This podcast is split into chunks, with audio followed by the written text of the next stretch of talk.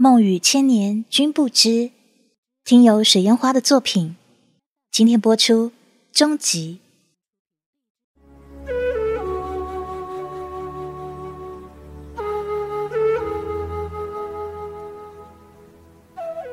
自那晚以后，我便千方百计的想要留下来。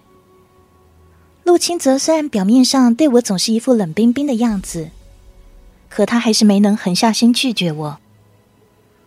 我满心欢喜的日日伴在他身边，总觉得每日可以见到他，真是人生一大美事。有的时候我也会想，这个人到底有什么地方吸引我呢？可能是出狱时心口那一阵悸动，又或者是舍利子沸腾所带给我的错觉。不管如何，至少我现在是快乐的。几日相处下来，陆清则对我也不似以前那般冷漠，偶尔也会静下来与我说说话，只是他的眼睛和身影丝毫没有温度。我帮他想办法增加收入，让他的花灯一时间远近闻名，许许多多的达官贵人都非常喜欢他的花灯。我看着他在别人面前都是温柔似水，笑颜逐开的，即便那些不是他的客人，他也依旧温柔如初。尤其是对那个一袭浅蓝流裙的采药女，他们两人时常说说笑笑的，关系异常亲密。可唯独对我，他始终不肯表现出一丝丝的关怀柔情，而我却像中了他的魔咒一样，依旧不舍得离开。我几番质问他，为什么不能对我有一丝的温柔体贴呢？难道他看不出我的喜欢吗？陆清则总是无奈地看向我，他说：“命数使然，九花，你也应该知晓我的心意啊。”我冷冷一笑，内心燃起熊熊大火。不久之后，陆清则的花灯又被砸了。与往日不同的是，这一次是我策划的。顾之川成了我的帮凶，他见到我很是开心，语无伦次地对我说：“九花，你怎么可以不辞而别呢？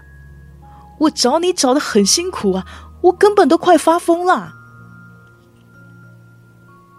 我看着顾之川，风情一笑，俯身将我的计划告诉了他。顾之川点点头，满目灿然道：“九花，你放心，只要是你说的，本公子一定帮你办到。”那一瞬间，我忽然想起陆清则的那张脸，烛火微烫，在我的心尖上慢慢留下一道伤。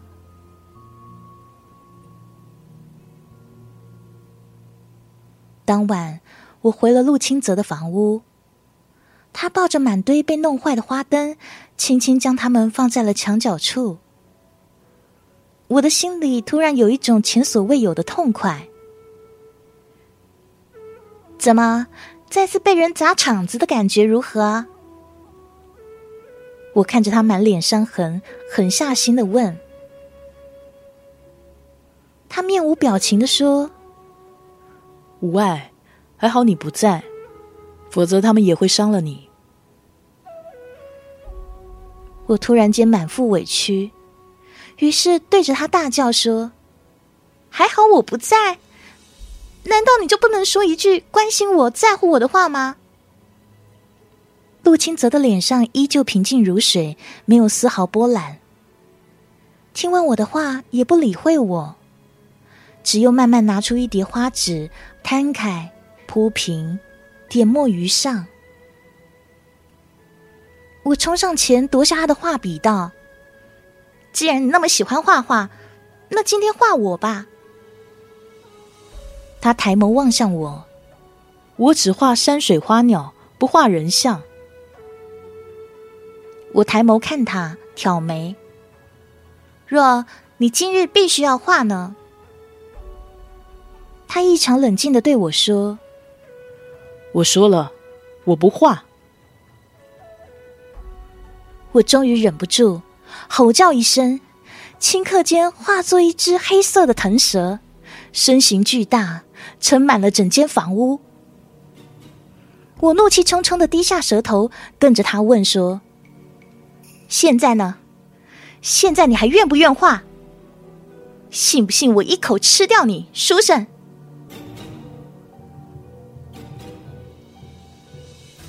他见了我的真身，却没有露出几分恐惧害怕，更没有尖叫、惊慌、逃跑，只是看着我道：“我不是书生。”那一刻，我觉得自己好像败了，泪水顺着我的眼角流下。我垂下头问他：“陆清泽，我好喜欢你。你能告诉我什么是爱吗？”陆清泽却突然转身过去，不再看我，眼里有不动声色的隐忍。他说：“妖魔无心，怎知情爱？”无心？不可能，不可能的，我怎么会没有心呢？我伸手去摸自己的胸口，祈祷可以感受到一丝丝的跳动，可是我没有。一瞬间，我摇摇晃晃，连站都站不稳。我看向陆清泽：“你等着我，我去找我的心，我一定，一定是有心的。”我隐约觉得眼眶又有泪要落下，连忙伸手一擦，左右颠簸着破门而出，满身狼藉。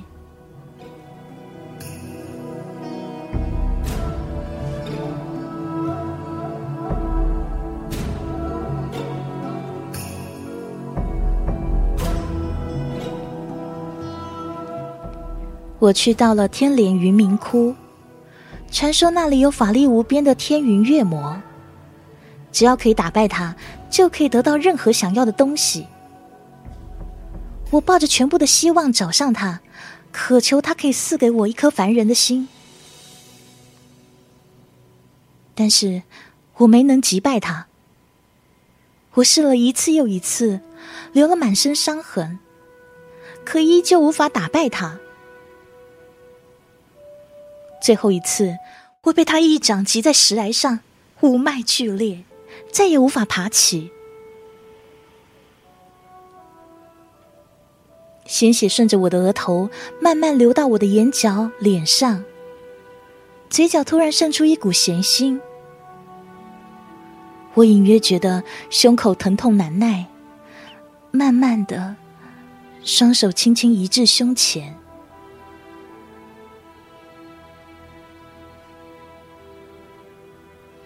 这是我的心跳。我低下头，看着随着心口处微微起伏的手掌，突然异常开心地笑了。这是我的心，一只妖的心脏。原来妖魔也是有心的。我大笑起来，任凭泪水滴落在手背上，掷地有声。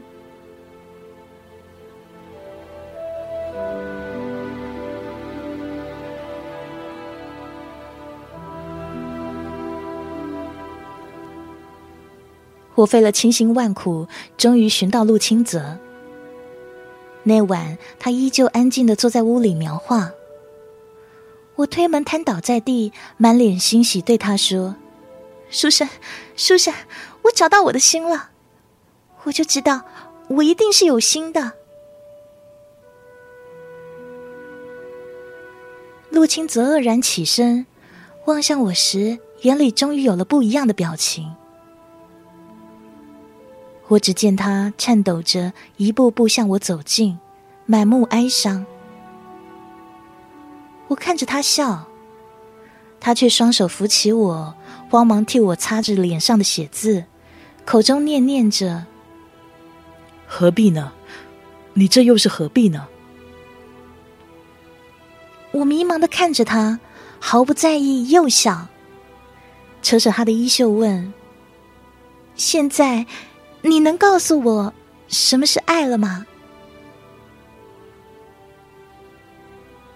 他的眼泪猝不及防地落下，一滴一滴落在我的掌心。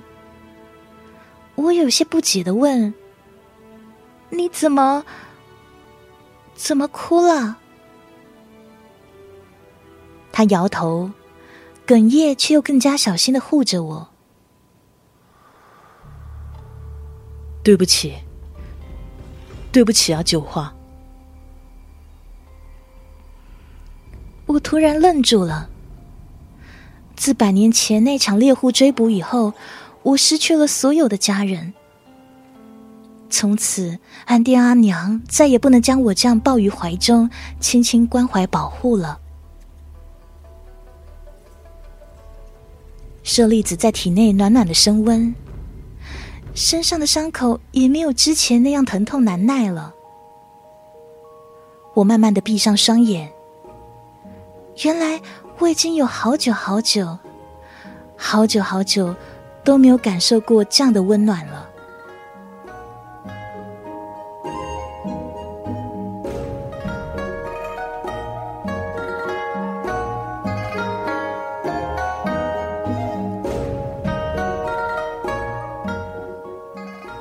顾之川听闻我受了伤，连忙带人拿了大大小小的箱子、药品、补品前来看我。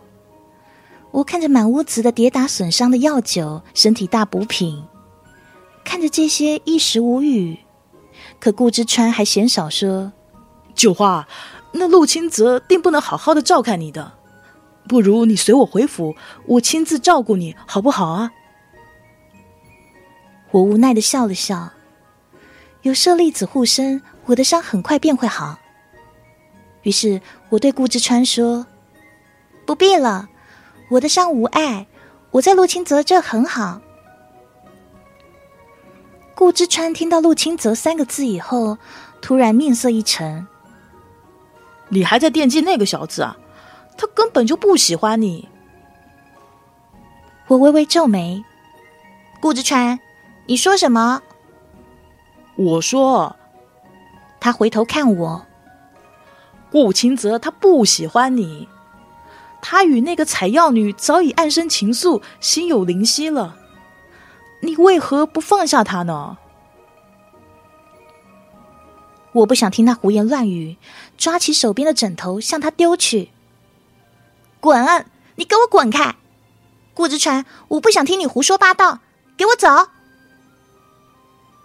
他被我推着赶着出了房屋，我猛地关上门，再也不想听他说半句。抬眼，我却意外看见了那藏在陆清泽最宝贵书屉里的一幅画。我慢慢走了过去，近乎颤抖地打开那幅画。刹那间，我的心仿佛被万箭刺穿，疼得透不过气，想哭却又哭不出。那幅画上画的竟是一名女子，素衣褴褛，身姿曼妙，眉目浅浅，嘴角带着温婉的笑，真是一个灵动美丽的姑娘啊！我见过她，自陆清泽见她的第一面后，她的面容便会时时刻刻出现在陆清泽的眼里。而当我看向陆清泽眼睛的时候，见到的每一个倒影都是他的影子。大伤初愈，而内心的痛苦又缝上再次裂开的新伤。我终于体会到了什么叫哀莫大于心死。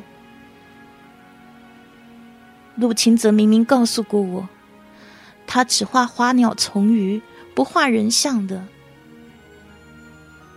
可为什么为什么他要画下这个姑娘呢？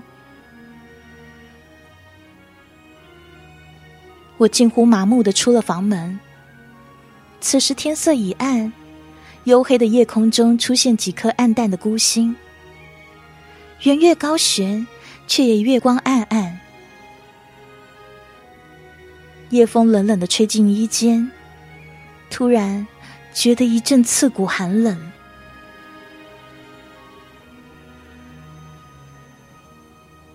在搬过陆千泽的向下河边，我见到了他。那是他与那蓝衣女子初次相遇的地方。我屏住呼吸，双腿不受控制般的颤抖，向那对璧人走去。是那名蓝衣女子先发现了我，她看着我，毫不惊讶地对我笑，满脸的天真坦率。九花，你怎么出门了？伤好点了吗？陆清泽也看到了我，也是对我笑，一脸的幸福快乐。九花，怎不在屋内好好的待着，急着出门有事吗？随后他又对那蓝衣女子说，芷离，九花她伤势未愈，不如我们先送她回去。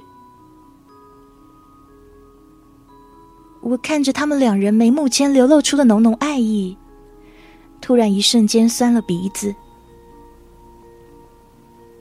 我连忙转过身，强装无畏地说，不用了，我好的差不多了，会好好照顾自己的。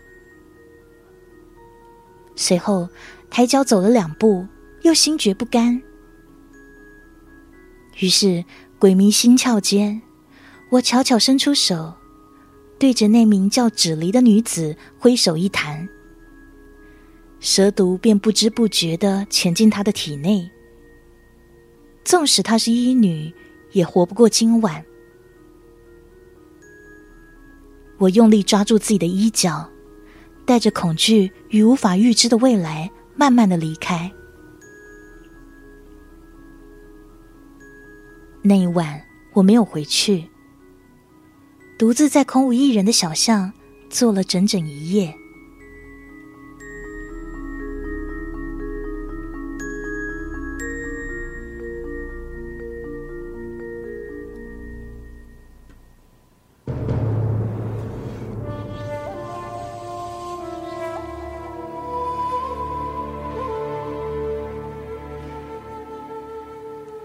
天亮的时候，街头传来消息，说那为人治病的活菩萨采药女突然死了。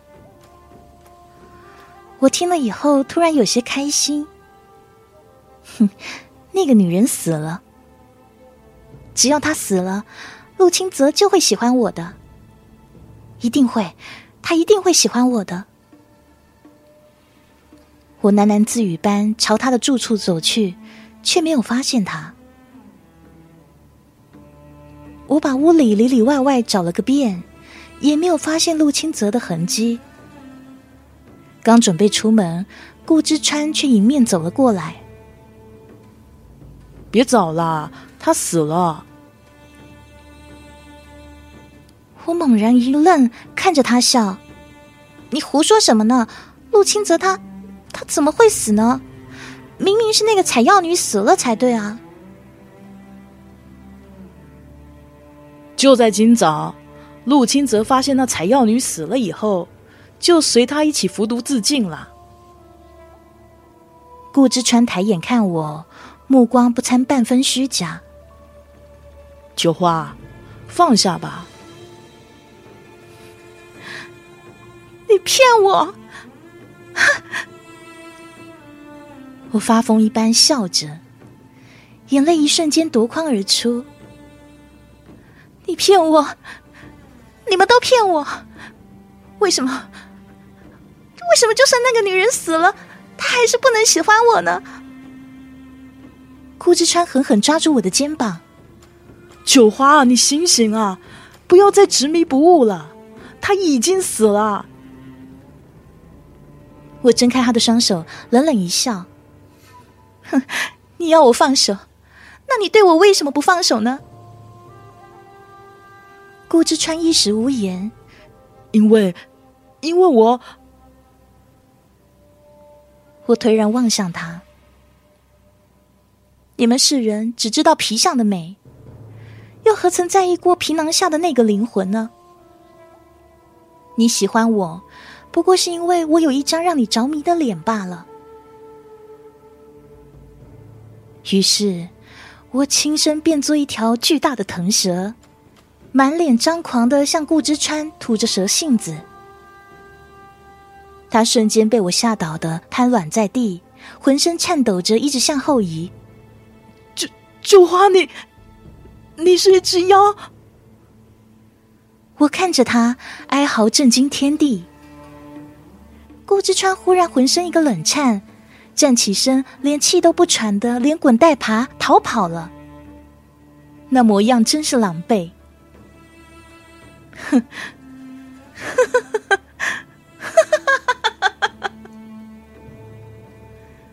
我笑了，笑得都忘记该怎么哭了。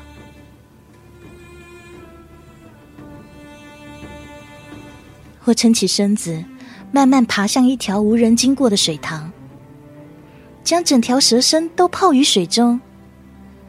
塘水冰凉刺骨，冷得我快要窒息。我突然后悔起来，如果我不曾毒害那采药女，那陆清泽也不会死。他们现在恩恩爱爱的，该有多好！